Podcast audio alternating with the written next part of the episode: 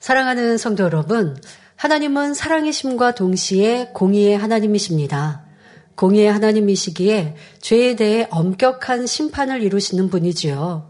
죄를 짓고도 회개치 않거나 회개하였다고 하고 또다시 죄를 짓는다면 엄히 벌하시는 심판의 하나님이십니다. 구약 노아 시대에도 하나님의 심판을 선포케 하시며 죄에서 돌이키라 하였지만 사람들이 듣지 않고 회개치 않으니 결국 노아와 그의 가족 외에는 모든 사람들이 죽음을 맞았습니다. 소돔과 고모라에도 죄악이 극심하니 결국 불의 심판을 내리셨지요. 죄의 삭은 사망이기에 공의에 따라 심판이 임합니다. 그 심판은 내세에서만이 아닌 이 땅에서 만나는 시험, 환란, 질병, 문제로도 임하지요.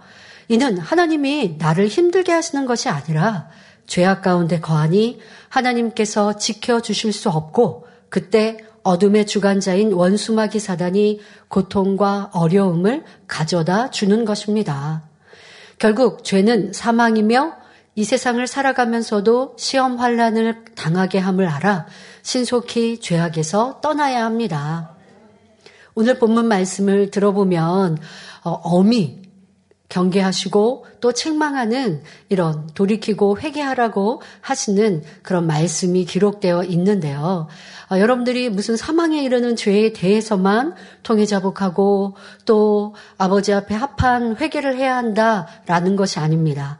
내가 내 삶 속에서 다가오는 육신의 일들 또 내 마음에 있는 악의 모양들 그것을 가지고 있으면 이것이 죄고 그 죄에 대해서 버리고 또 여러분들이 응답받으려면 회개해야 하는 것이고 그래서 이 회개에 합당한 열매를 맺으라라고 하는 말씀에 오늘 본문을 여러분들이 너무 무섭고 두렵게 아 내가 구원받지 못한다라고 하는 말씀 또 구원에서 벗어난 것에 대한 회개인가라고 생각지 마시고요. 내가 치료받고 응답받고 축복받기 위한 회개에 합당한 열매는 무엇인가?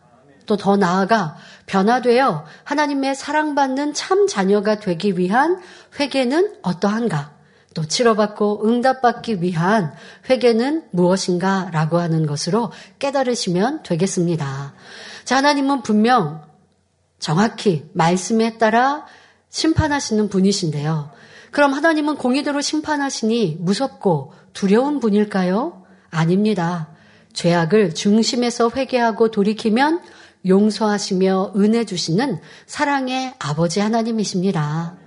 이런 하나님께서는 인생들이 사망에 이르고 지옥에서 고통받는 것을 슬퍼하시며 죄로 인해 어려움을 당할 때 안타까워 하십니다. 그러니 하나님의 사람, 선지자나 사도를 보내어 죄를 지적하고 회개할 수 있도록 기회를 주시지요. 요나서에 보면 이런 하나님의 마음과 사랑이 잘 나와 있습니다. 또한 아버지 하나님께서 원하시는 회개는 무엇인가? 라고 하는 것도 기록되어 있습니다. 북이스라엘의 요나 선지자에게 하나님의 말씀이 임하였습니다. 요나서 1장 2절에 너는 일어나 저 큰 성읍 니누에로 가서 그것을 쳐서 외치라. 그 악독이 내 앞에 상달하였음이니라 하셨지요. 니누에는 북이스라엘을 괴롭히는 적국 아수르의 수도였기에 요나는 하나님의 말씀을 전하기 싫었습니다. 이렇게 이스라엘을 괴롭히고 핍박하는 곳이니 그냥 멸망받으면 좋겠다라고 하는 마음이 있었던 것이죠. 그래서 하나님께서 하나님의 그 심판에 대해서 엄중히 외치라고 할 때 요나는 외치길 싫어했습니다. 하지만 아버지 하나님은 사랑이신지라 또 니누에에 기회를 주시고자 하시는 그 계획과 섭리 사랑 속에 요나는 결국 니누의 성에 가서 하나님의 말씀을 전합니다. 요나서 3장 4절에 40일이 지나면 니누에가 무너지리라 외쳤지요. 그런데 놀라운 일이 일어납니다. 니누의 백성이 하나님을 믿고 금식을 선포하며 어린아이나 어른이나 굵은 배를 입고 회개하기를 시작합니다. 그리고 이 소식이 왕궁에 전해졌지요. 요나서 3장 6절에 그 소문이 니누의 왕에게 들림에 왕이 보좌에서 일어나 조복을 벗고 굵은 배를 입고 제에 앉으니라 기록되어 있습니다. 결국 짐승에서부터 왕에 이르기까지 물도 마시지 않는 금식을 선포하며 요나서 3장 8절에 힘써 여호와께 부르짖을 것이며 각기 악한 길과 손으로 행한 강포에서 떠날 것이라 명합니다. 이것이 참 회개입니다.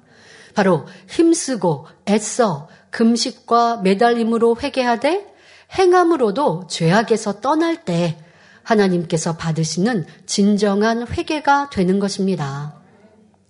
이런 중심의 회개를 받으신 하나님께서는 요나서 3장 10절에 하나님이 그들의 행한 것, 곧 그 악한 길에서 돌이켜 떠난 것을 감찰하시고 뜻을 돌이키시사 분명히 재앙을 내리시고 그 성을 멸하시겠다라고 정하셨는데 이들이 중심으로 회개하는 것을 보시고 뜻을 돌이키사 그들에게 내리리라 말씀하신 재앙을 내리지 아니하셨습니다.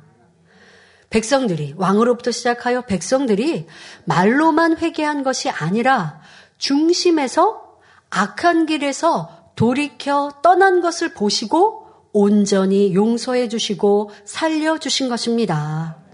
이렇게 자녀들이 중심의 회개를 이룰 때 하나님께서는 기뻐하시며 시편 103편 12절에 동이 서에서 먼 것 같이 우리 죄가를 우리에게서 멀리 옮겨 주시지요.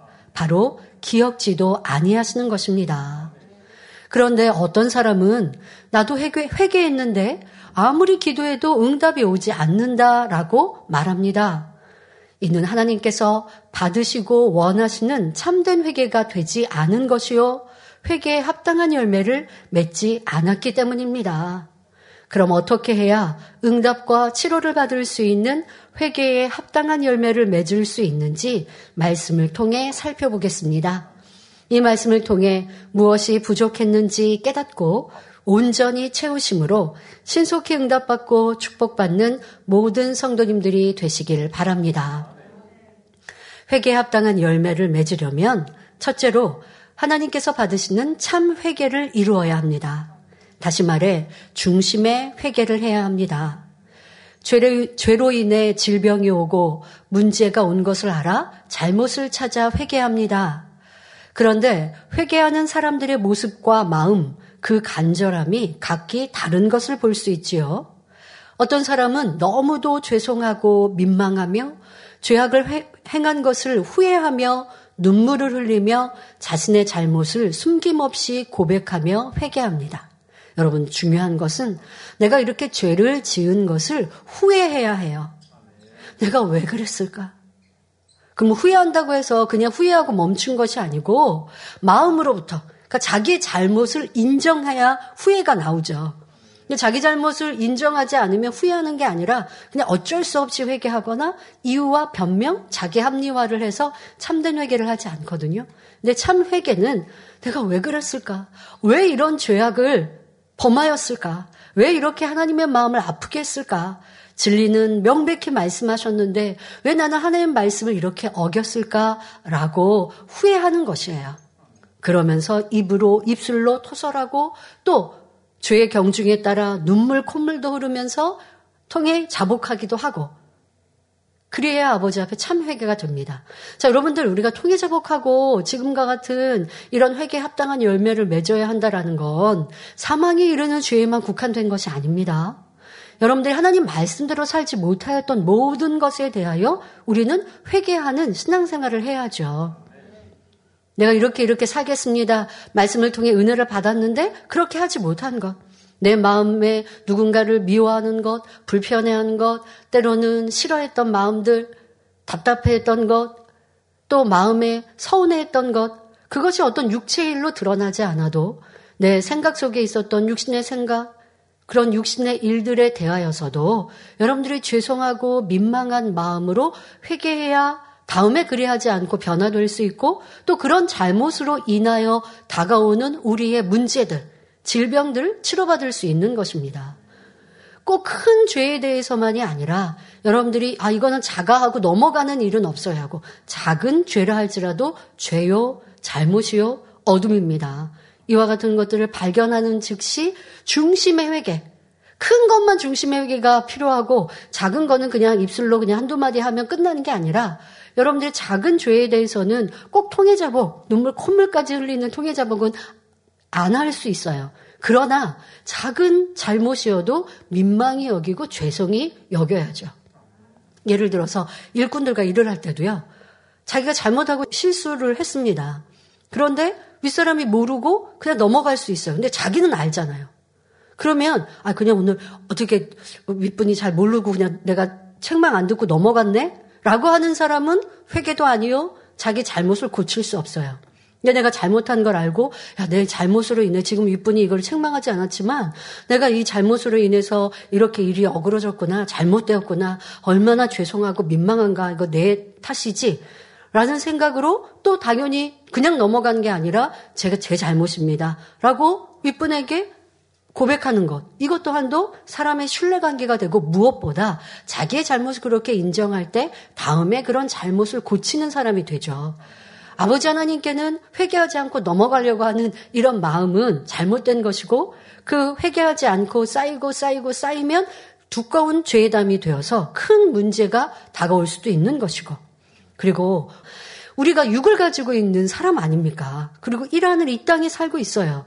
점점점 내 몸은 노화되고 나이가 들어가다 보면 그러면 여기 저기가 망가지고 고장 나게 마련입니다. 자, 이것이 우리 사람의 몸이에요. 그러니까 여러분들이 아, 말씀대로 내가 성결한 삶을 살고 온전한 빛 가운데 살아서 내가 온영의 사람으로 살아간다면 그 모든 것도 지킴받고 보호받을 수 있지만 그래도 우리는 이 땅에 이 하늘에 살고 있기 때문에 노화되는 것들도 경험하고 그렇게 살아갑니다. 그래서 어, 때로는 점점 나이가 들어가면서 아 나 여기가 좀 연약한 것 같아. 여기가 전보다 힘이 없는 것 같아. 라고 하는 건 어쩌면 자연스럽겠죠. 그러나 그 모든 것에 있어서도 우리는 아 이거는 내가 그냥 사람이니까 어쩔 수 없어 하고 넘어가는 것이 아니라 내가 아버지 앞에 무엇을 더 기쁘게 드릴 수 있을까? 또 말씀대로 살지 못하여 지킴받고 보호받고 또 아버지 하나님의 놀라운 그런 건강함의 축복을 받지 못한 이유는 무엇일까? 이렇게 여러분들이 나를 돌아보면서 회귀거리를 찾아가면 노화됐던 내 몸도 회춘할 것이고 더 건강해지지 않겠습니까? 그러니까 이렇게 점점 내가 나이가 들어가면서 다가오는 이런 연약함의 부분들도 여러분들이 더 진리 안에 살아가고 내가 꼭 입술로 토설해서 마음으로 민망히 여기고 아 이런 죄 짓지 말자 이것만이 회개가 아니라 그 다음에 회개에 합당한 열매 그 다음 다음 순서가 있거든요. 그래서 오늘 말씀에서 여러분들이 나 큰 죄 짓지 않았는데 치료받고 응답받지 못했어요 라고 하는 분은 여러분들 말씀 안에 분명히 답을 얻을 것이고 또 우리는 세상 속에 살아가면서 노화되고 또 내 몸이 노쇠해지는 이런 부분들도 어떻게 하나님을 기쁘시게 드려서 더 건강한 삶을 살 수 있는지에 대한 답도 얻으시면 좋겠습니다. 자, 그 첫 번째 회개 합당한 열매는 중심의 참 회개입니다. 참, 참 회개를 해야 하는데 그렇지 못한 경우가 있죠. 자, 어떤 이는 그 회개한다고 하면서 입술로 잘못했다고 고백합니다. 그런데 죄악에 대한 후회나 죄송함도 없이 그저 분위기 때문에 또 내게 당한 어려움을 모면하기 위해서 회개하는 사람도 있습니다. 우리가 문제를 만나거나 질병이 오거나 어려움을 만나면 진리의 말씀을 들었기 때문에 회개거리를 찾는단 말이에요. 회개거리를 찾다 보면 회개거리가 있죠. 발견되죠. 또 아니면 주의점이나 상담을 통해서 내가 잘못했던 것도 깨닫고 또 말씀을 마음을 열어 듣기만 하면 성령님께서 회개할 거리를 떠올려 주세요. 그래서 회개한다고 하는데도 내 잘못입니다. 내가 왜 이렇게 악을 가지고 있을까? 내가 왜 이렇게 죄를 지었을까? 하고 마음을 치면서 회개하는 것이 아닌 그냥 형식에 따라 회개하는 사람도 많이 있더라는 것입니다. 예전에 2주 연속 부흥성회를 하면 오전 또 저녁에 부흥성의 집회가 낮에 어, 하루에 두, 번, 두 차례가 있습니다. 근데 중간에 당의자님께서 오후에 환자 집회를 2시경에 하셨어요. 환자들만 모아놓고. 이제 회개할 부분들을 말씀하시고 통해자보기 시간을 주세요. 그런데 정말 회개할 때 꺼이 꺼이 회개하시는 분들 계세요. 정말 저분은 뭔가 굉장히 통해자복을 잘하고 계시구나라고 느껴질 우리가 진리를 잘 모르면 그 육으로 보면 그렇게 느껴지는 그런 분들이 계세요. 회개 시간이 지금 끝났는데도 혼자 막 그렇게 슬피 울면서 통곡을 하세요. 그런데 그게 내 잘못이 민망하고 죄송하고 그게 느껴져서 하나님 잘못했습니다 하고 회개하는 분도 있지만 그것이 아니라 그냥 내 삶이 너무 기구하고 내 삶이 너무 힘든 것에 대해 원통한 것을 그냥 우는 분들도 많이 있어요. 그러니까 그거는 아버지 앞에 회개가 아닌 거예요. 저 이렇게 힘들었는데 이렇게 괴로웠는데 그런데 내 어, 배우자가 내 자녀가 나를 외면했고 그래서 너무 괴로웠고 너무 힘들었고 그냥 자기 한탄으로 눈물 흘리고 회개하는 분들도 많이 있더라는 것입니다. 이건 아버지 앞에 회개를 할 수 없죠. 자, 또 입술로는 잘못했다고 기도하는데 이런저런 이유와 변명을 대면서 회개했다고 생각하는 사람들도 있습니다. 자, 예를 들어서 온전한 11조를 하지 않아서 문제가 왔고 그로 인하여 회개합니다. 회개해야 된다는 걸 알고 또 이건 너무 기본적이고 기초적인 거니까 그런 잘못은 어떤 문제가 왔을 때 어려움이 왔을 때 금방 회개거리로 찾을 수 있죠. 그래서 회개한다고 해요. 아버지 하나님 제가 11조를 하지 않았습니다. 이렇게 11조를 떼어 먹었습니다. 그런데요. 제가 너무 형편이 어려워서 그랬어요. 용서해 주세요. 이거는 참 회개가 아닌 거예요. 아무리 형편이 어려워도 어떤 이유 여와 없이 11조부터 떼는 것이 그것이 아버지를 사랑하는 참 자녀의 모습이고 죄의담이 없는 거예요. 형편이 좋아가지고 11조하고 온전한 헌물 드립니까? 하나님의 물건을 인정하기 때문에 하나님의 말씀에 순종하기 때문에 11조를 하는 것이고 어려우면 어려울수록 더 먼저 11조를 뗄 때에 축복받는 것인데 믿음이 없는 것이고 하나님을 인정해 드리지 않아서 11조를 떼어먹은 거거든요. 근데 그렇게 하는 게, 회개를 하는 게 아니라 그 짧은 기도 속에서도 아버지 하나님 제가 형편이 어려워서 11조를 이렇게 못했지만 저 축복 주시면 이제 11조 잘할게요. 이게 회개가 아니라고요. 참회개는 어떻게 할까요? 아버지 하나님 제가 이렇게 계산하고 하나님의 축복의 말씀, 언약의 말씀 믿지 못해서 형편이 어렵다고 이것저것 또 내가 쓴, 써야 하는 걸 먼저 써버리고 11조 하지 않았습니다. 하나님 것 도적질한 것입니다. 용서해 주세요. 믿음 없는 저를 용서해 주시고 하나님을 인정하지 않았던 건 용서해 주시고 하나님의 말씀 순종하지 않은 거 불순종한 거 용서해 주시고 제가 도적질의 마음, 도적의 마음을 가졌습니다. 용서해 주세요. 이게 참 회개인 거고 그리고 이렇게 그냥 입으로 말하여서가 아니라 입으로 말하되 느낌이 있어야죠, 느낌이. 내가 느끼면서 정말 죄송하고 민망하고 라는 마음으로 이건 하나님 내가 구원받지도 못할 모습입니다. 라고 해서 마음으로 느끼면서 절절히 회개하는 다르죠, 여러분, 이렇게. 기도한다고 회개한다고 했지만 이유되고 변명하는 것과 그리고 그냥 입술로 말하는 것과 내 마음에 절절히 느끼면서 회개하는 것 이렇게 참 회개, 중심의 회개와 형식적인 회개, 입술로만 하는 회개가 다르다는 것을 알아야 합니다. 그러니까 여러분들이 응답받고 치료받고 축복받지 못한 이유가 이런 회개를 하지 못하여서 여전히 죄의 담이 그대로 있지 않은지 생각해 보셔야 합니다. 자, 그럼 중심의 회개는 어떤 것일까요? 마음을 찢으며 자신의 잘못을 인정하며 하는 회개입니다.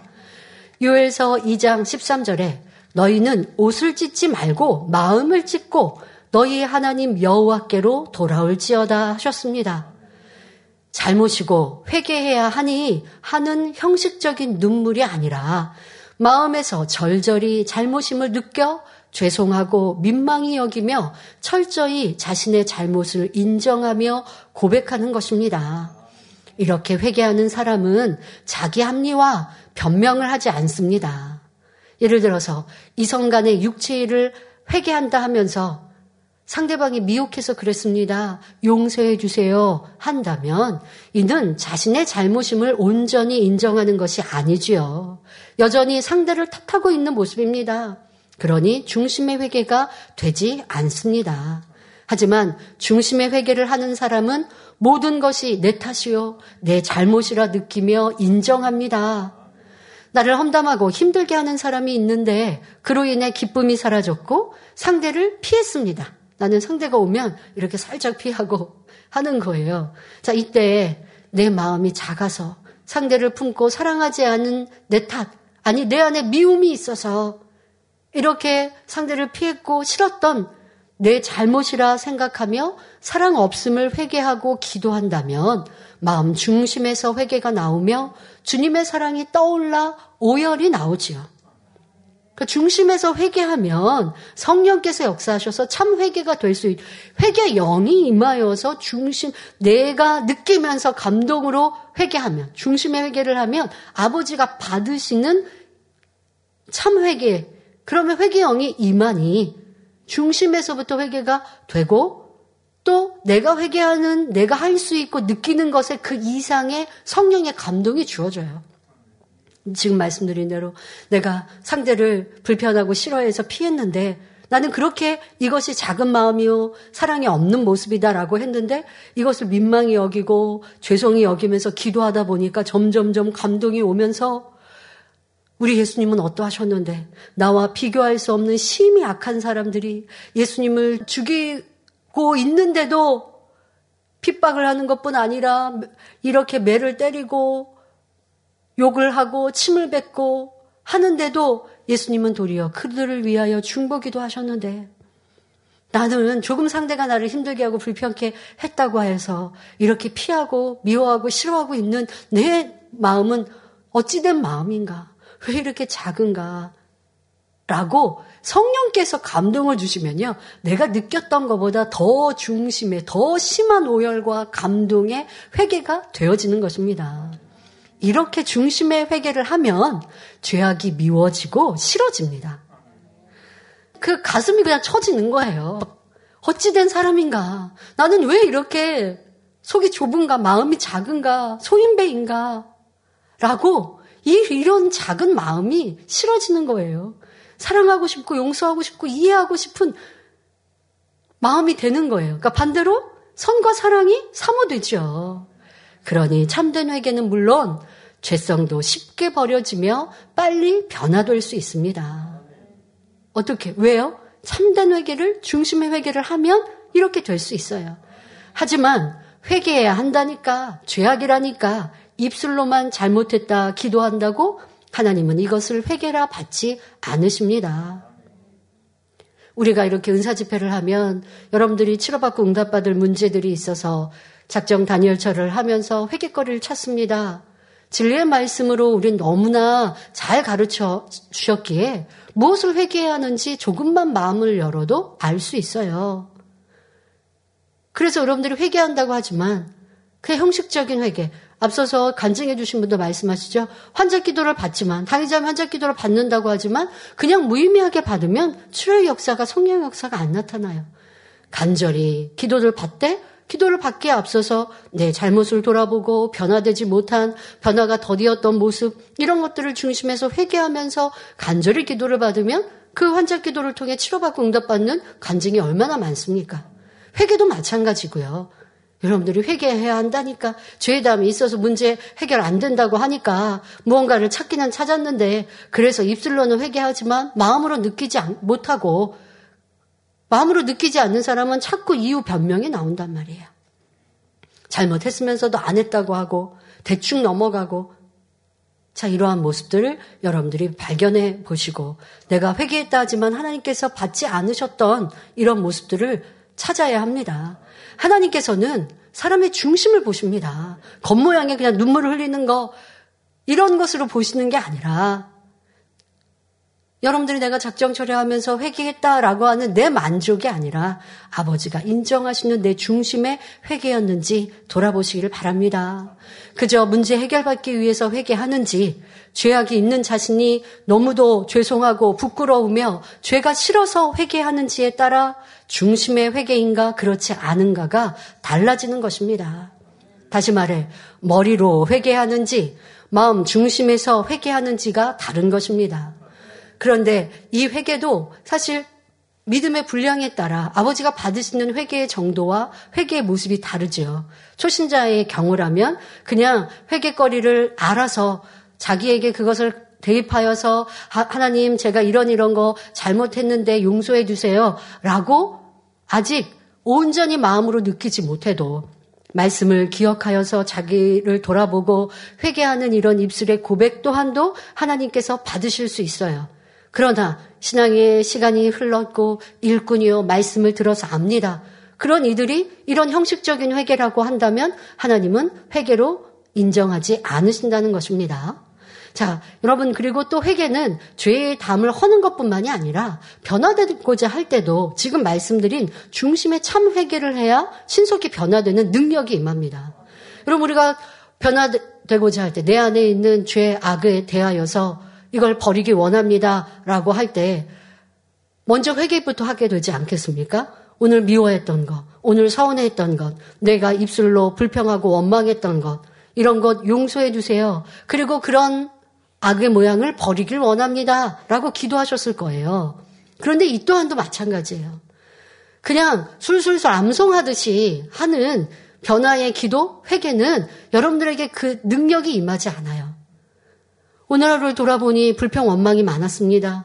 오늘 하루를 돌아보니 회사에서 세상 사람들과 어, 대화하고 하면서 여전히 제 입술에 세상 사람처럼 말하고 행동했습니다. 세상에 그런 뉴스들을 보면서 판단하고 같이 비판했고 그리고 누가 나를 불평케 하면 어, 저 사람 또 같이 동료들하고 만나서 뒤에서 험담하기도 했고 아버지 하나님 제가 이런 모습이 있었습니다. 라고 회개하고 그런 마음들, 그런 죄악들 버리게 해주세요라고 변화를 위해 기도하는 것도 앞서 말씀드린 중심의 회개, 중심의 사모함으로 그 죄악을 버리고 성결되고자 하였는지 아니면 술술술 입에서 그냥 항상 하는 기도처럼 하고 있는지에 따라 위로부터 아버지 하나님이 주시는 능력이 다르다는 것입니다.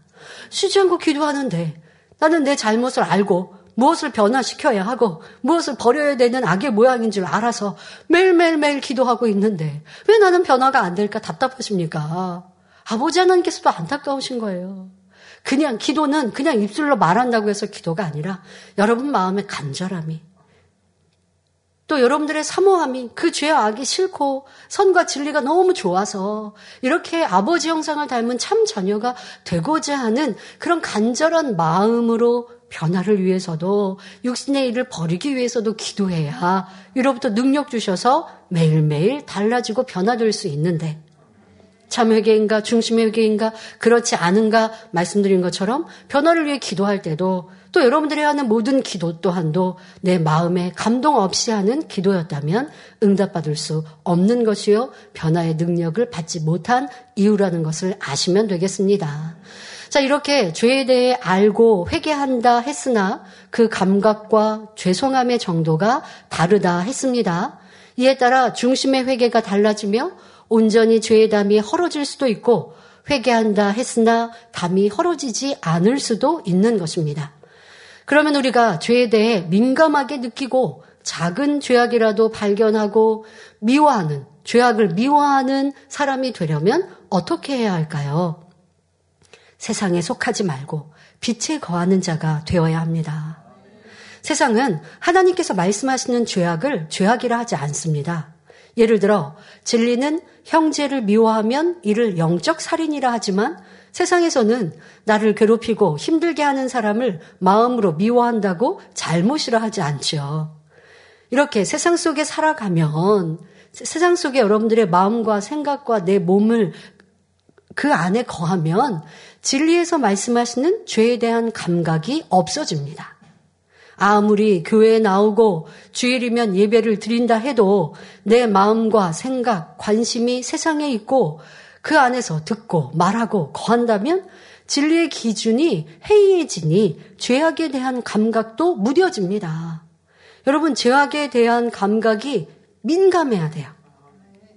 그것이 영적인 어린아이의 특징이기도 한데요. 영적인 어른, 어린아이가 되어야 구원받고 아버지 앞에 응답받고 아버지께로 더 나아가지 않습니까? 근데 영적인 어린아이는 이런 죄악에 대해서 예민해요. 그래서 지적받으면 죄송해 하고 다시는 안 그럴게요 하고 눈물 돌리는데 점점점 어른이 돼버리면 아니 뭐 그런 거 갖고 그렇게 지적을 하시나? 뭐 그거는 작은 건데 하면서 점점점 무뎌지는 이런 모습이 영적인 어린 아이와 그렇지 않은 모습의 차이인데요. 여러분들이 중심의 회개를 하고 더 빨리 변화되어 아버지 앞에 응답받고 축복받는 사람이 되고자 한다면 죄악에 대해서 민감하게 느끼고 그래서 죄악에 대해 싫어하고 미워해서 빨리 버리고 중심의 회개를 해서 죄에서 돌이킬 수 있는 능력을 받아야 합니다. 그런데 세상 가운데 여러분 우리는 어쩔 수 없이 세상 가운데 살지만 여러분들이 학교 우리 학생들이 학교 가지 말고 교회 생활만 하고 직장인들이 직장 가지 말고 교회로 출근하라는 게 아닙니다. 세상에 살아가지만 여러분들의 마음과 생각과 또 내가 행하는 바가 또 내 입술이 진리에서 벗어나지 않으려고 계속 노력하고 생각하시라는 거예요. 그렇지 않으면 나도 모르는 사이에 세상 사람들처럼 진리의 기준이 없어지고 죄악에 대해서 무뎌져서 판단하고 정죄하고 수근수근하면서도 잘못인 줄 모르고 그냥 그러, 그렇게 당연히 살아가고 있는 것이죠. 뭐 칼로 사람을 찔러야 살인이지 영적으로 미워, 미워했다고 해서 살인이라 생각하지 않는 세상 사람들처럼 여러분들이 하나님의 기준과 세상 사람들의 기준에서 모호하게 살아서는 아니 된다는 것입니다. 그러니 여러분들이 깨어서 진리 안에, 빛 안에서 생각하고 말하고 행동하는 사람이 되어야 합니다. 죄를 지적받아 회개한다 해도 마음으로 잘못을 느끼지 못하며 하나님께 죄송하고 민망한 마음도 들지 않는 모습. 이것이 바로 죄악에 대해 무뎌 있는 모습이지요. 그런 사람은 그저 생각으로 입술로 잘못했습니다. 용서해 주세요. 라고 말할 뿐입니다. 회개한다고 하면서 그냥 분명히 생각은 잘못이라고 하고 입술로도 잘못했다고 해요. 근데 마음으로 느끼지 못해요. 세상 속에 그냥 살아가고 있으니까. 그러니까 여러분들이 한번 생각해 보십시오. 내가 주일날 말씀을 들으면 죄악이 발견되고 민망하고 죄송해서 한 주간도 이제 말씀대로 살아야지라고 결단했습니다. 월요일이 되고 화요일이 되고 수요일이 되면 예전에 내 모습, 그 습대로 자꾸 돌아가요. 직장에서 세상 사람들은 여전히 서로 미워하고 험담하고 수근수근하고 남을 평가하고 판단 정죄 속에서 죄가 죄인 줄 모르고 살아요.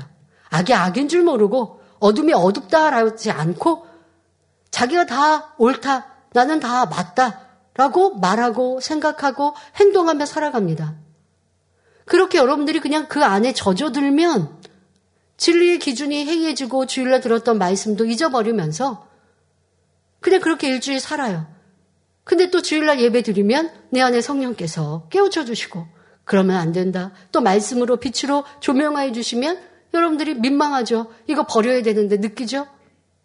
근데 또 세상에 살아가다 보면 또 이게 둔해진단 말이에요. 그래서는 성결과는 너무 거리가 먼 거죠. 그래서는 아버지의 참전이가 될 수 없는 것이죠. 세상과 구별되어 사는 것이 아니라 그냥 세상 속에 살아갔다가 주일날 그냥 교회에 왔다가 이런 모습으로 살아가면 안 되죠. 그러나 우리 만민의 성도님들은 아무리 세상 속에 있어도 육체를 행하거나 하는 것은 아니지만 육신의 일, 또 육신의 생각, 이것에서 계속 벗어나지 않고 다람쥐 쳇바퀴 돌듯이 하니까 계속 회개했던 거 또 회개해야 되고 민망히 여겼던 마음 또 민망하게 여겨야 되고 변화가 돼서 회개 다시 하지 않고 더 깨끗하고 아름다운 모습으로 회개하는 정도가 점점 점점 점점 줄어들어야 되는데 여전히 똑같은 모습이라고 하면 어찌 우리가 아버지 앞에 응답받고 치료받고 축복받고 하나님의 참 자녀로 나아갈 수 있겠습니까? 이런 신앙생활 하면 안 되죠. 이제 아버지 기뻐하시는 변화된 날마다 날마다 변화돼서 아버지의 잃어버린 형상 온전히 되찾아 영으로 온영으로 들어가는 우리가 되어야죠. 그러려면 세상에 살아간다 할지라도 항상 진리의 기준으로 내 말과 생각, 내 입술을 점검하고 돌아보아야 합니다. 성결을 사모하며 하나님의 참 자녀 되기를 바라는 성도라면 우리의 마음이 세상에 있어서는 안 됩니다. 세상 유행, 세상 즐거움, 쾌락의 마음을 빼앗기면 점점 죄악에 대해서 무뎌짐으로 빠져나오지 못하게 됩니다. 그러다 보면 아, 이 정도는 큰 죄도 아닌데 다른 사람은 더 심하던데 생각하며 한 번, 두 번 세상 것을 받아들이면 또 그런 육체 일들을 내가 범하면 또 세상을 사랑하면 어느 순간 죄악에 대해서도 무감각해져 버리지요. 큰 죄에 대해서도 이제 처음에는 좀 마음이 찔렸다가 점점점 그것도 무뎌지게 되더라는 것입니다. 그러면 심판에 대해 얘기하고 죄에 대해 지적하면 싫죠. 하나님의 역사에 대해서도 마음에 믿어지지 않죠. 그렇게 세상을 사랑하고 취하면서 나는 나중에 회개해야지 라고 생각하지만 그때는 이미 양심의 화인 맞아 중심의 회개를 할 수 없으니 구원에 이르지 못하는 경우도 있습니다. 꼭 이렇게 사망에 이르는 모습에 이르지 아니했다 할지라도 잃어버린 하나님의 형상을 찾아 좋은 천국을 침노하는 성도라면 작은 죄악이나 세상의 것들로 그 마음과 생각을 채워서는 안 됩니다. 반대로 항상 진리 안에 깨어 있어야 합니다. 세상에서 산다 해도 항상 하나님의 말씀을 묵상하며 진리를 기준하여 생각하고 분별하며 기도하는 삶을 살면 아직 온전히 선결되지 않았다 해도 빛에 거하는 사람이 될 수 있습니다. 이렇게 진리를 기준하여 자신의 죄악을 발견하며 육신의 일, 육신의 생각까지도 찾아 회개한다면 신속히 성결을 이룰 수 있지요. 그런 분들이 하나님 앞에 필요에 따라 기도하면 신속히 응답받는 것이고요. 그러니 아직 진리에 굳건히 서지 못해 악을 행하고도 중심의 회개를 이루지 못한 것이 무엇인지 찾아 온전한 회개를 이루심으로 조금의 죄의 담도 남기지 마시길 바랍니다. 수근거리고 판단 정죄했던 것 많은 흘러간 시간 속에 회개했다고 했습니다. 그런데 내가 마음에서 정말 죄송하고 민망하게 여기면서 회개했는가? 아니면 그냥 수근거리고 판단 정지가 죄라는 걸 아니까 또 회개하라고 하니까 그런 것들을 찾아서 그냥 입술로만 회개했나? 그렇지 않고 중심으로 회개했다면 판단 정죄한 것 자체가 내가 심판자 하나님이 되었다라고 성경은 말씀하시잖아요. 어떻게 내가 이렇게 교만할 수 있는가? 라는 마음으로 민망히 여기면 당연히 판단 정지하고 수군거렸던 그 자체가 너무 큰 죄로 느껴질 것이고 눈물 콧물을 흘리는 통일 자복의 은혜가 임했을 것입니다. 그런데 그렇지 않고 그냥 하라고 하니까 회개했다라고 하는 입술의 회개였다면 그 죄의 담은 헐리지 않은 것이니 그런 모습이 있어서는 아니 되겠죠. 시시비비하고 다투며 미워했던 것은 없었습니까?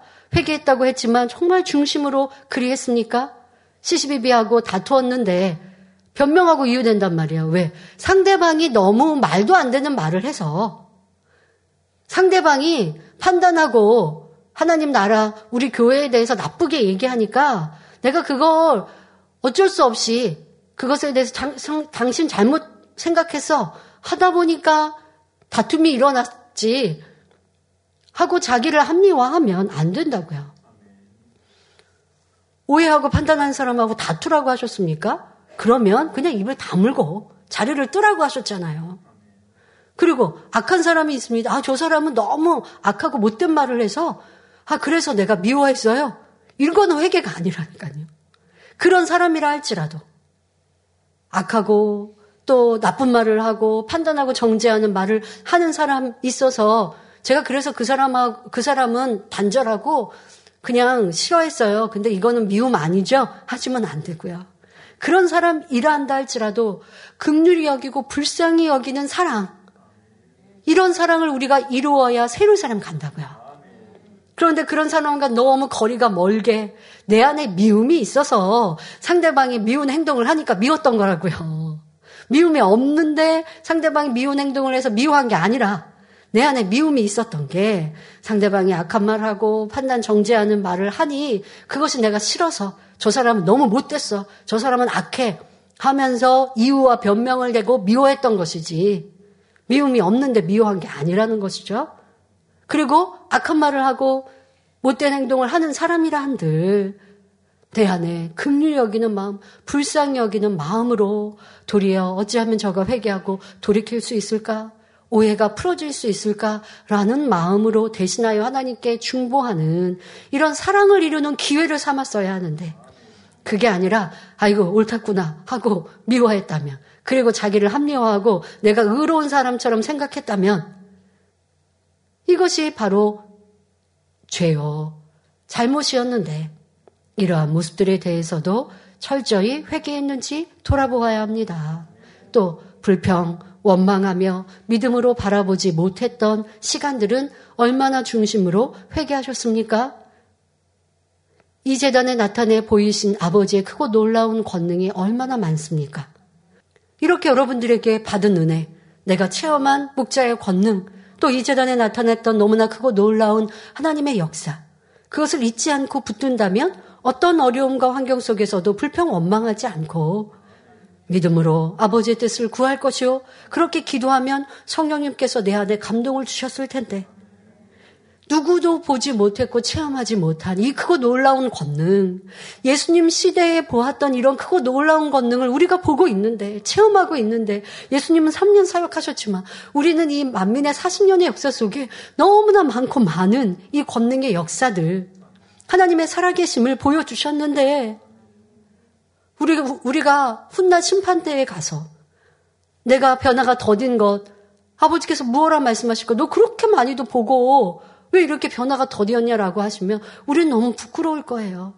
많은 신앙인들이 체험하지 못하고 보지 못했던 이런 크고 놀라운 권능을 우리는 보고 체험하며 신앙생활을 했는데 더 기뻐하지 못하고 더 감사하지 못하고 더 충만히 뜨겁게 충성하지 못했던 시간들 믿음의 삶을 살지 못했던 거 언제까지 더 보여주세요, 보여주세요, 은혜 주세요, 은혜 주세요 해야 했는지 내가 출애굽 1세대와 같은 모습이었구나 라고 철저히 눈물 콧물 흘리며 회개하셨습니까? 나는 판단 정지하지 않았는데요. 교회 떠나지 않았는데요. 라고 잘했는데요. 라고 하시면 안 된다고요. 성령 충만히 믿음으로 충성하며 아버지의 뜻을 바라며 나아가지 못했던 이 또한도 아버지가 보실 때는 큰 잘못이라는 걸 알아야 합니다. 그리고 철저히 회개하고 돌이켜 믿음 없었던 내 모습 믿음 주세요. 이제 더 영적인 믿음으로 달려가겠습니다. 너무나 많은 것을 보여주셨고 체험해 주심에 감사합니다.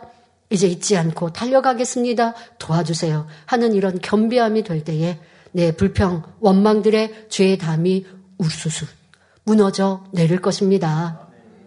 서운해하고 높아지려 했던 여러분들의 모습은 찾아 회개하셨습니까?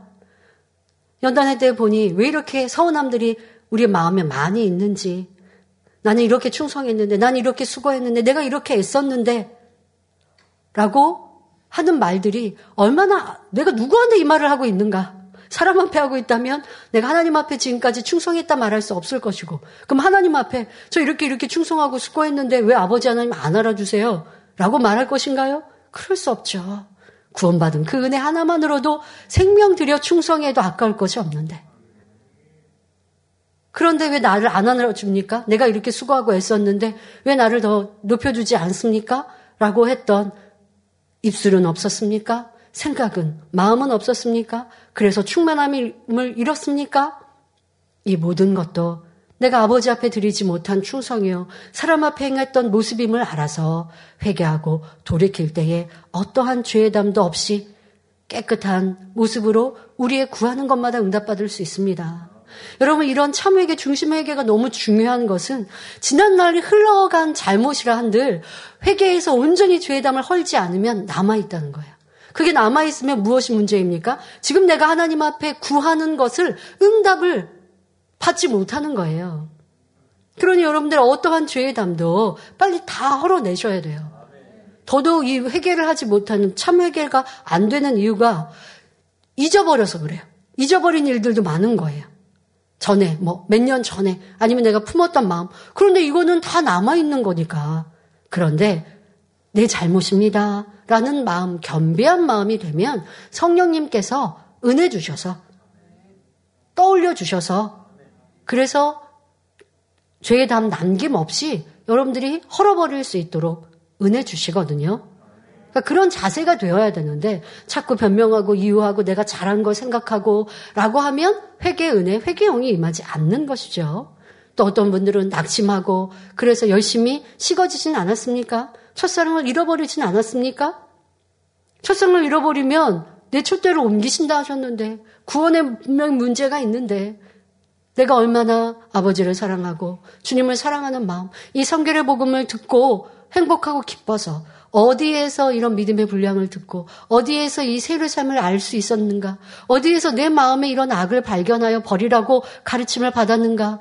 이 성결의 복음으로도 기뻐하고 즐거했던 그 첫사랑의 마음이 뜨겁습니까? 그래서 여러분들이 한 주 한 주 드리는 예배가 감동으로 예배하고 있는지 아니면 무의식으로 예배하고 있는지 이런 열심히 식어지고 첫사랑을 잃어버린 것을 얼마나 중심에서 회개했는지, 마음을 찢으며 회개했는지 돌아보아 하나님이 받으시는 중심의 회개를 이루시기 바랍니다.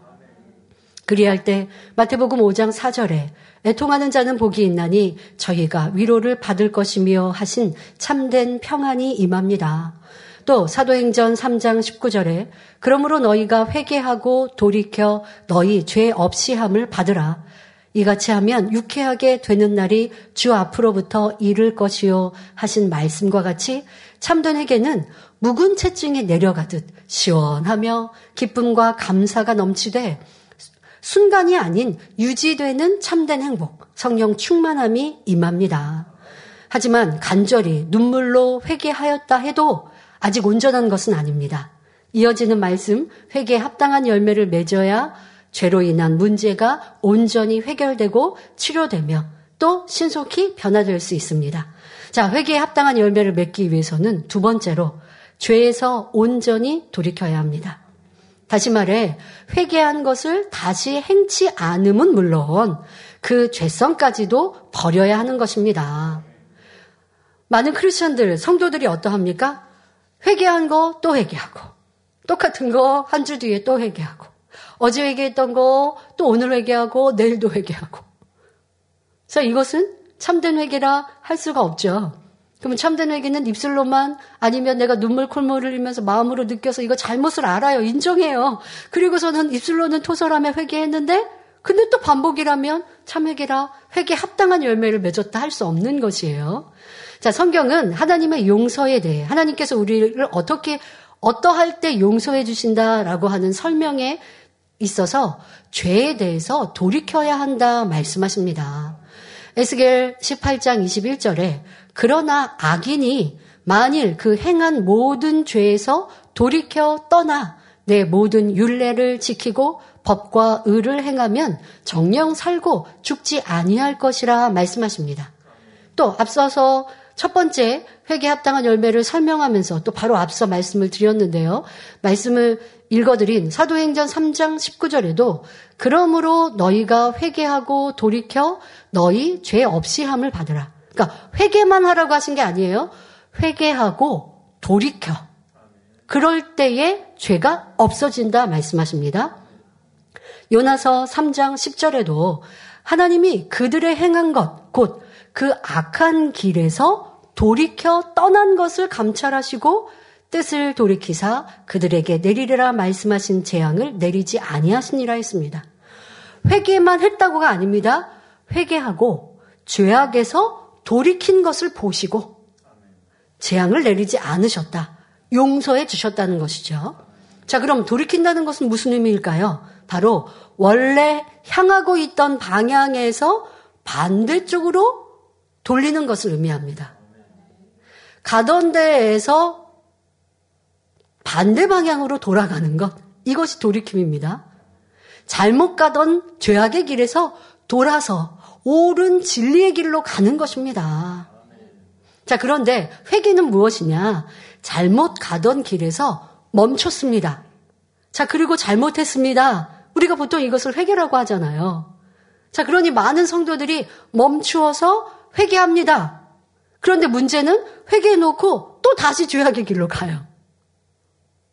자, 그리고 또 멈춰서 회개해요. 그렇게 회개했다가 다시 또 그 길로 가요.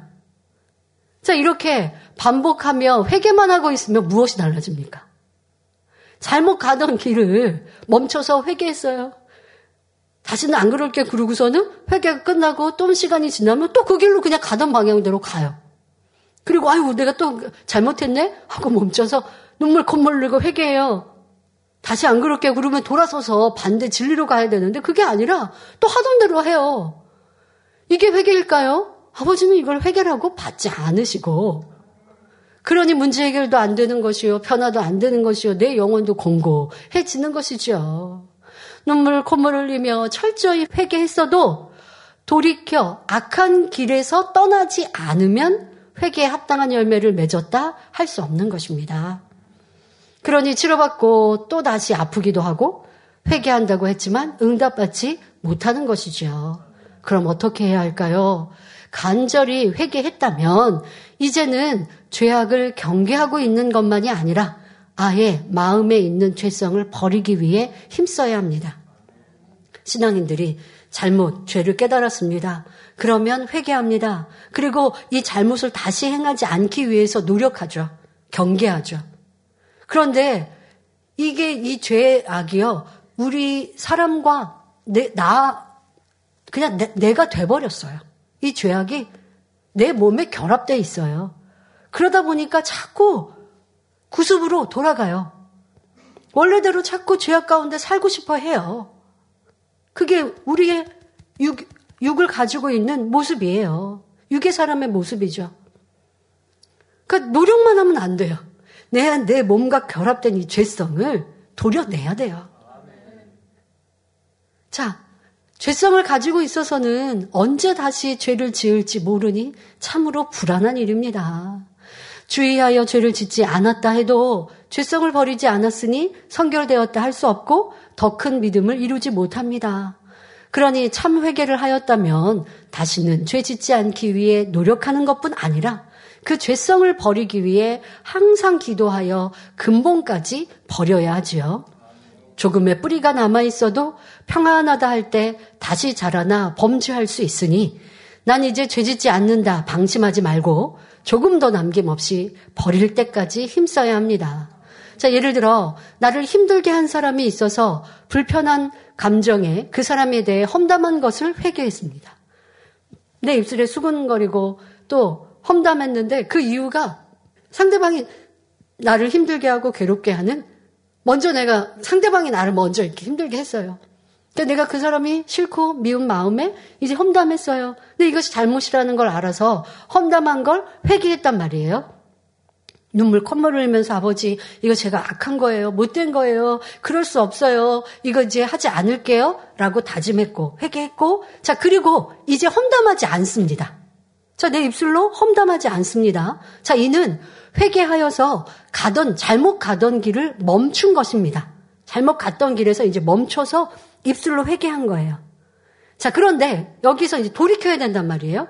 돌이킴은 가던 길에서 돌아서서 다른 방향, 바로 선과 진리의 방향으로 가야 하는데, 다시 말해서 싫은 사람을 험담하는 것을 멈추는 것만이 아니라 그 싫었던 사람을 사랑해야 하는데, 그리하지 않고 있는 거예요. 그러니까 험담만 안 할 뿐이지 싫은 감정과 마음은 가지고 있어요.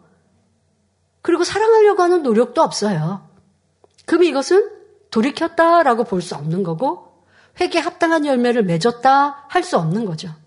그러니 그냥 입술만 다물어서 수근거리지 않을 뿐이고 험담하지 않는 것 뿐이지 돌이킨 게 아니고 회개 합당한 열매를 맺은 것이 아니기에 내가 기도해도 응답받지 못하고 치료받지 못하는 것입니다.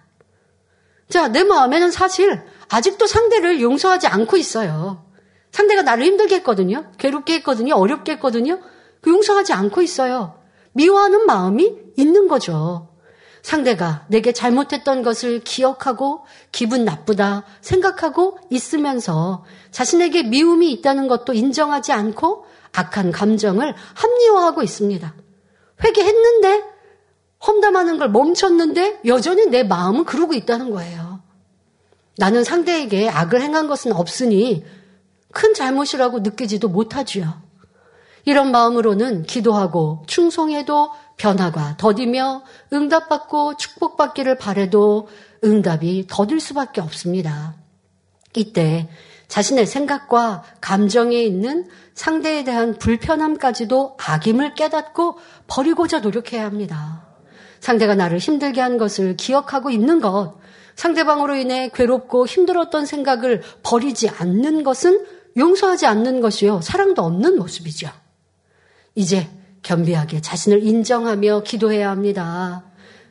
험담한 거는 1차적으로 회개했지만, 그리고 험담하지 않지만, 험담을 부추겼던 근본 마음에 있는 육신의 일들은 더 크게 자리 잡고 있어요. 미움이라는 것은. 자, 이것을 여러분들이 찾아내어서 험담을 그치는 것과 함께 험담하지 않는 것과 함께 마음에 있는 이 미움까지 찾아서 뿌리채 뽑아 버려야 회개에 합당한 열매가 맺힌다는 것이에요. 자, 지금 예를 들어서 용서하지 않는 마음을 상대방이 나한테 잘못했던 걸 기억하고 있다라고 말씀드렸습니다. 여러분 삶에 이러한 모습들이 있지는 않은지 돌아보십시오. 살아오면서 우리가 그런 표현하죠. 상처받았다. 누가 나를 이렇게 괴롭게 하고 힘들게 했어. 기억력이 그렇게 좋은지 아주 구구절절 잘 기억하는 분들도 있어요. 기억력이 좋아서가 아닙니다. 상처를 크게 받아서가 아닙니다. 용서하지 않는 마음 때문이에요. 용서하는 마음이라면, 상대방을 내가 용서하는 선과 사랑의 마음이라면 상대방이 나한테 잘못한 거 기억하지 않아요. 그 잊어버릴 수 있는 거예요. 그러면 내가 얼마나 평안한 줄 아십니까? 그런데 상대가 나를 힘들게 하고 어렵게 하고 괴롭게 했던 거, 예를 들고 누가 나를 험담했대. 이거를 기억해 보세요. 기억하고 있으면 그 상대를 보면 편할 리가 없죠. 사랑할 수가 없어요. 기억력이 좋아서 내가 아주 크게 상처를 받아서가 아니라 내 마음 그릇이 작아서요. 사랑이 없어서고 선이 없어서라는 것. 용서하지 않고 있는 내 마음이라는 걸 알아서 이런 것도 여러분들이 찾아서 돌아보시고 회개하십시오. 그리고 이런 모든 것들은 다 미움의 속성, 미움의 뿌리 안에서 올라온 것이죠. 이런 것까지도 찾아서 벗어 버려야 내가 행함으로 행하지 않고 있다고 잘한 것이 아니라 바로 마음에 있는 육신의 일까지도 이런 작업으로 벗어 버려야 하는 것이죠. 어떤 분들은 불편하고 그냥 넘어가고 불편했는데 오늘 그냥 회개해요. 아버지 제가 좀 누구랑 불편했는데 이 잘못했습니다. 그리고 또 이틀 뒤에 또 불편하고 계속 이렇게 반복돼요. 자그마한 것들도 이렇게 반복 반복되고 있다면 언제 변화되고 있겠냐고요. 저도 어떤 큰 육체의 일을 행하지도 않는데 이 육신의 일 빨리빨리 버려내야지. 왜 그냥 회개만 계속 반복하고 있습니까? 자, 회개했으면 하지 않는 것뿐 아니라 그 육체의 일, 아니면 육신의 일, 육신의 생각이 나왔던 근본에 있는 죄성까지도 찾는 노력과 그리고 찾아냈으면 쉼 없이 매일 매일 기도하는 여러분들이 되시기를 바랍니다. 자, 여러분들이 이런 마음으로 내 안에 미워했던 거, 불편했던 거, 상대를 용서하지 않았던 걸 민망히 죄성이 여기고 근본에 있는 죄성까지 버리고자 간절히 기도하면 성령님께서 도와주십니다. 그러면 내가 생각지도 않았던 감동이 떠올라요. 성령의 감동으로 내 마음, 내 입술을 열어 말씀하십니다. 주기도문이 떠오르는 거예요. 우리가 우리에게 죄 지은 자를 사하여 준 것 같이 우리 죄를 사하여 주옵시고 이렇게 나는 매일매일 주기도문을 하고 있죠. 자, 이 말씀이 떠오르면서 아니 내가 상대를 용서하지 못하면 상대가 나한테 잘못한 거 실수한 거 힘들게 했던 거 나는 용서하지 않고 기억하고 있잖아요. 이걸 용서하지 못하면 나도 어찌 하나님께 용서를 받겠는가 전에는 생각하지 않았던 이러한 성령의 감동으로 내가 상대를 용서하지 않은 것에 대한 죄책감이 아, 나도 이러다가 용서받지 못하면 어떻게 내가 용서하지 않은 건 너무 큰 잘못이구나 라고 느껴지면서 참된 회개가 되는 것이에요. 그러니까 마음 안에 있는 이 육신의 일, 육신의 생각도 여러분 변화되고자 하시는 분들 이거는 자가 아니면 대충 이렇게 해서는 변화가 안 된다고 지금처럼 내가 상대방의 잘못을 기억하고 있다. 상대방이 나한테 한 실수, 잘못을 나는 용서하지 않고 있다. 아, 그거, 아, 이거 빨리 그냥 잊어버리면 좋겠는데 왜 자꾸 떠올라서 나를 괴롭게 해? 하고 내가 내 생각을 탓할 게 아니라 내 마음에 사랑이 없고 미움이 있기 까닭인데 그런데 문제는 내가 상대를 용서하지 않으니 내가 하나님 앞에 용서받지 못할 텐데 라고 생각해 보면 빨리 용서하고 싶지 않습니까? 빨리 상대의 잘못을 잊어버리고 싶죠. 이렇게 하면서 내 잘못이 더 깊이 느껴지고 이 죄악이 빨리 버리고 싶고 반대로 선을 채우고 갖고 싶은 사모함이 생기는 것입니다. 용서하지 않은 것, 상대와 담을 쌓고 있었던 것이 너무도 죄송하고 민망하게 느껴지는 것이지요. 그리고 내가 심이 작고 악하게 느껴집니다.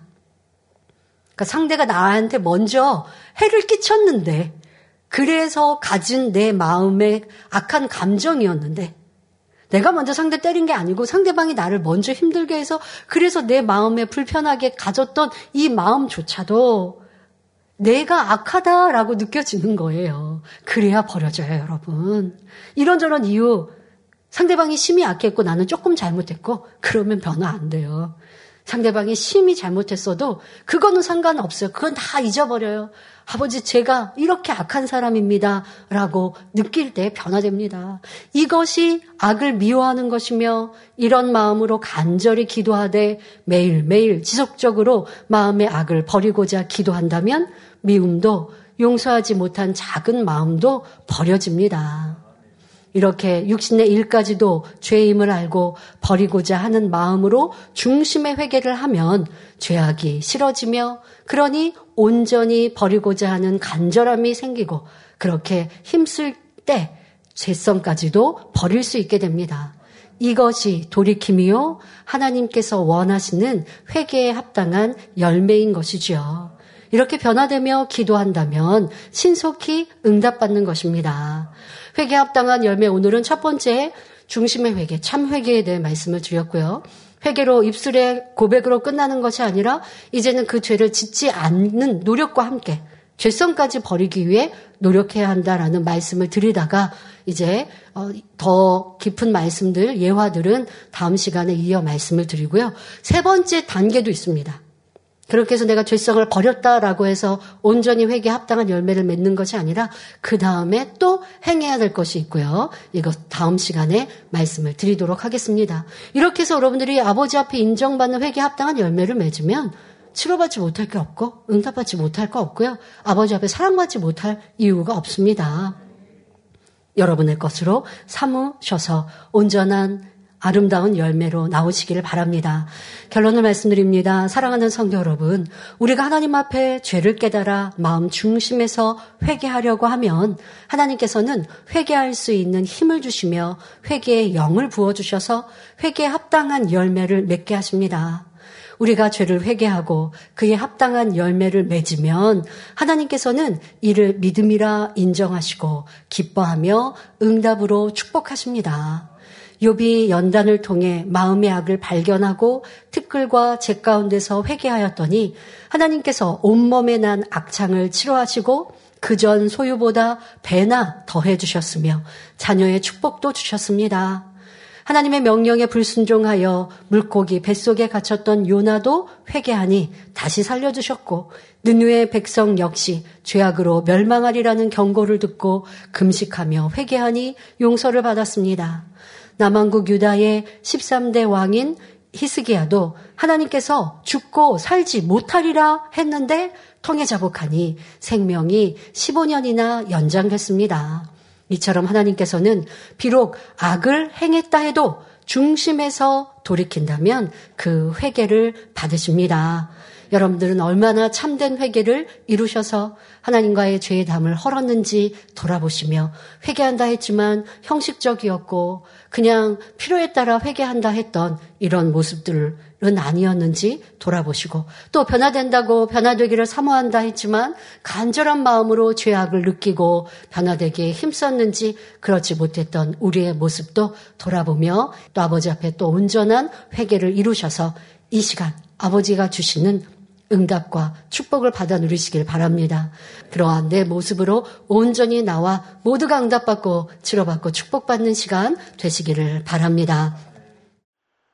할렐루야 전능하신 사랑의 아버지 하나님 이 시간 기도 받는 모든 성도님들 위해 안수하여 주옵소서 GCN 방송과 인터넷과 화상을 통해 기도받는 지 교회와 지 성전 그리고 전 세계 하나님의 자녀들 위에도 시공간을 초월하여 역사하여 주시기를 원합니다. 믿어지는 믿음을 주시고 부정적인 생각과 의심의 세력을 물리쳐 주옵시며 모든 시험 환란도 물리쳐 주옵소서. 머리부터 발끝까지 오장육부 뼈 마디마디 온몸의 신경 조직 세포 등 아픈 곳마다 성령의 불로 태우시고 근본의 빛으로 역사하여 주옵소서. 예수 그리스도의 이름으로 명하노니 원수마귀 사단 모든 질병 균 연약함아 물러가라. 빛이 여임하라. 모든 불친 난치병도 성령의 불로 태워 깨끗하게 역사하여 주옵소서. 말라리아를 비롯한 모든 풍토병도 물리쳐 주옵소서.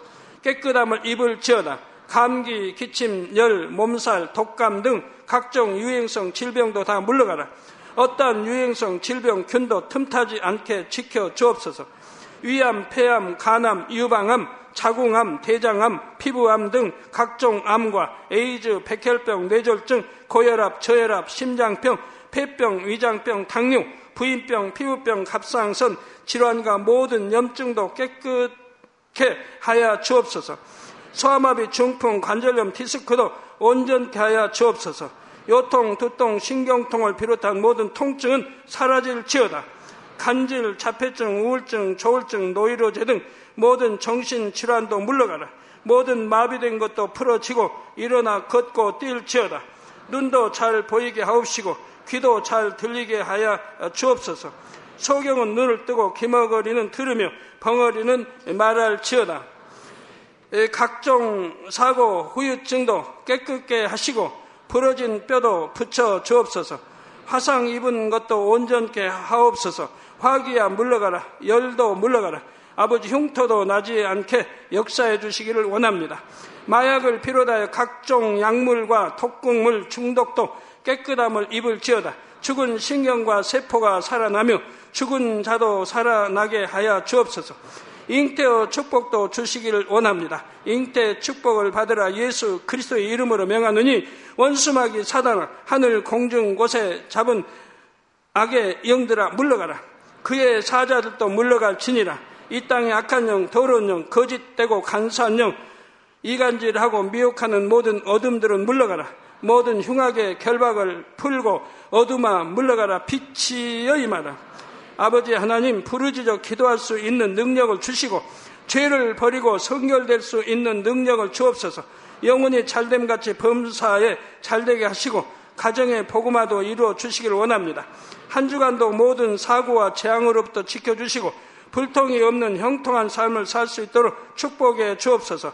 성령의 불담으로 천군 천사와 주님의 불꽃 같은 눈동자로 모든 하나님의 자녀들과 가정, 일터, 사업터를 지켜주시기를 원합니다. 학생들에게 지와 명철을 더하시고 공부도 할 수 있는 뜨거운 마음과 열정도 더하여 주옵소서. 마음과 생각을 세상에 빼앗기지 않도록 지키시고 하나님을 뜨겁게 사랑하는 학생들로 축복하여 주옵소서. 하나님의 자녀들이 먹으나 마시나 입으나 무엇을 하든지 하나님 앞에 영광 돌리는 삶이 되게 축복하여 주시기를 원합니다. 나는 하나님을 만났노라 체험했노라 응답 받았노라 축복 받았노라 간증하는 입술이 되게 역사하여 주옵소서. 아버지 하나님 감사합니다. 홀로 영광 받으옵소서. 우리 주 예수 그리스도의 이름으로 기도하옵나이다. 아멘.